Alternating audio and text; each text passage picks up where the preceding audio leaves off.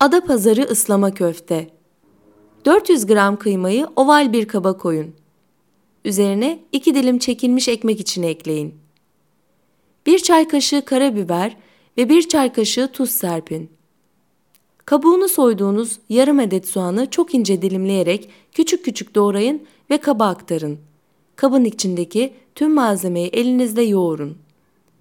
Yaklaşık 2 dakika boyunca yoğurduğunuz köfte harcını toparlayıp avucunuzun içine alın. Avucunuzla sıkarak yumurta büyüklüğünde parçalar elde edin. Her bir parçayı avucunuzla sıkıp elden ele aktarın.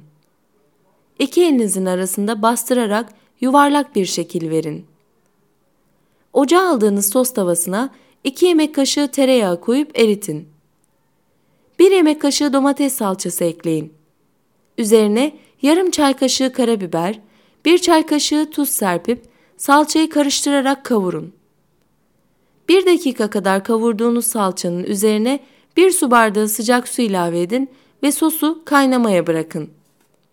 1 dilim ekmeğin her iki tarafını hafif bir şekilde kaynayan sosa batırıp ısıttığınız tavaya koyun. Bu işlemi diğer ekmek dilimlerine de uygulayıp ekmeklerin her iki yüzünü de kızartın. Hazırladığınız köfteleri ekmekleri kızarttığınız tavaya alın. Orta ateşte arkalı önlü ters çevirerek kızartın. Kızarttığınız köfteleri ekmeklerin üzerine yerleştirerek arzu ettiğiniz garnitürle servise hazır hale getirin.